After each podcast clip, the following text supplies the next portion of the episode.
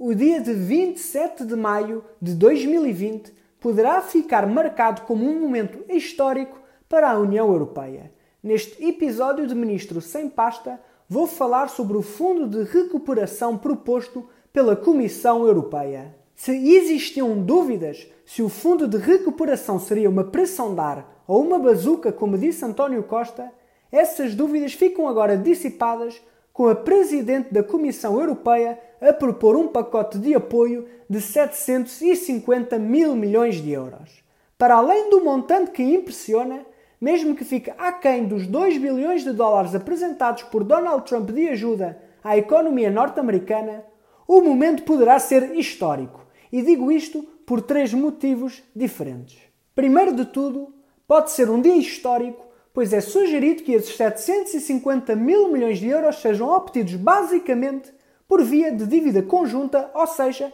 apesar de sempre ter sido recusada a ideia de Eurobonds, Corona Bonds ou Health Bonds, a verdade é que a Comissão, ao ir financiar-se aos mercados no intuito de distribuir fundos de modo a apoiar as economias dos Estados-membros, leva ao tão desejado caminho da mutualização da dívida europeia, algo que seria completamente impensável há uns meses e que marca assim um precedente muito positivo, contribuindo para o reforço da solidariedade e da coesão do projeto europeu. O segundo motivo que pode fazer do dia 27 de maio um dia histórico é que, como tem sido amplamente noticiado, 500 dos 750 mil milhões do Fundo de Recuperação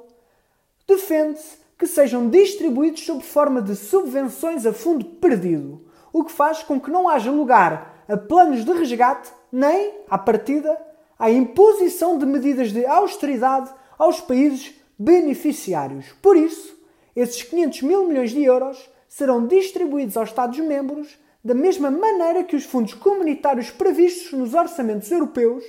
e os restantes 250 mil milhões serão atribuídos por empréstimos voluntários a muito longo prazo.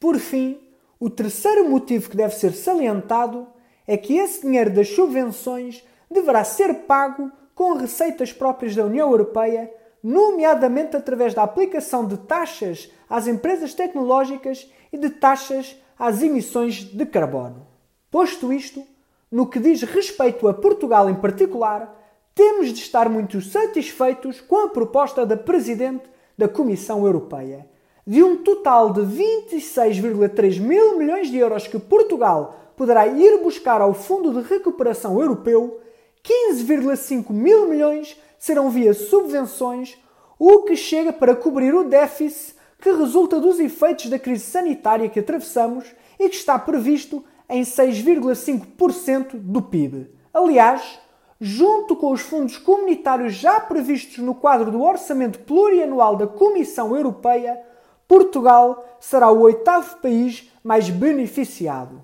Ora, tanto Portugal como os países europeus em maior sufoco devem estar muito agradecidos a duas pessoas em particular, que foram e que são absolutamente decisivas para o surgimento desta proposta do Fundo de Recuperação Europeu que não só pretende recuperar a Europa do ponto de vista económico, como também de a salvar do ponto de vista político. Essas pessoas são Ursula von der Leyen e Angela Merkel. Ursula von der Leyen, que apesar de ter aparecido à última da hora como um dos nomes para a presidência da Comissão Europeia e de chegar como uma das ministras com piores índices de popularidade no governo alemão de onde veio,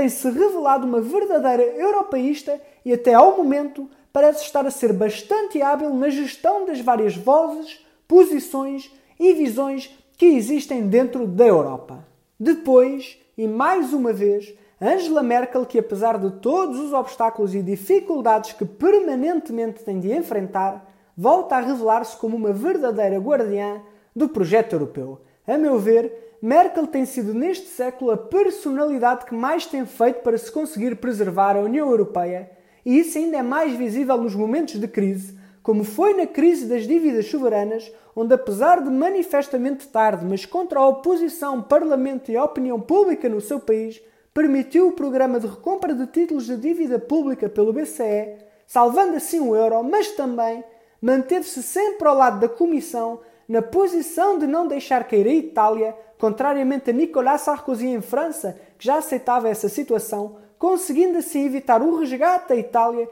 e provavelmente salvando também a União Europeia de um colapso. De seguida, na crise dos refugiados, a chanceler alemã deu uma enorme prova de humanidade ao abrir as fronteiras do seu país, indo contra tudo e contra todos e apesar dos enormes custos políticos dessa decisão. Agora,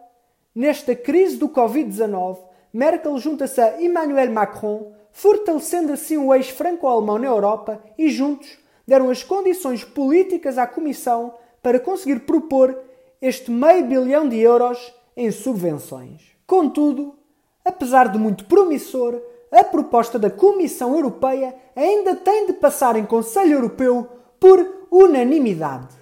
Mesmo que o apoio do ex-franco-alemão seja fundamental, será muito difícil de obter a aprovação dos famosos países frugais que pretendem que todas as ajudas sejam apenas sob forma de empréstimos. Por isso, e mesmo estando otimista quanto ao desenrolar deste processo, temo que das negociações entre os países venham a surgir condições mais exigentes em relação ao Fundo de Recuperação e que venham muito para lá das já tornadas públicas, como são a defesa do ambiente e a promoção da digitalização das economias.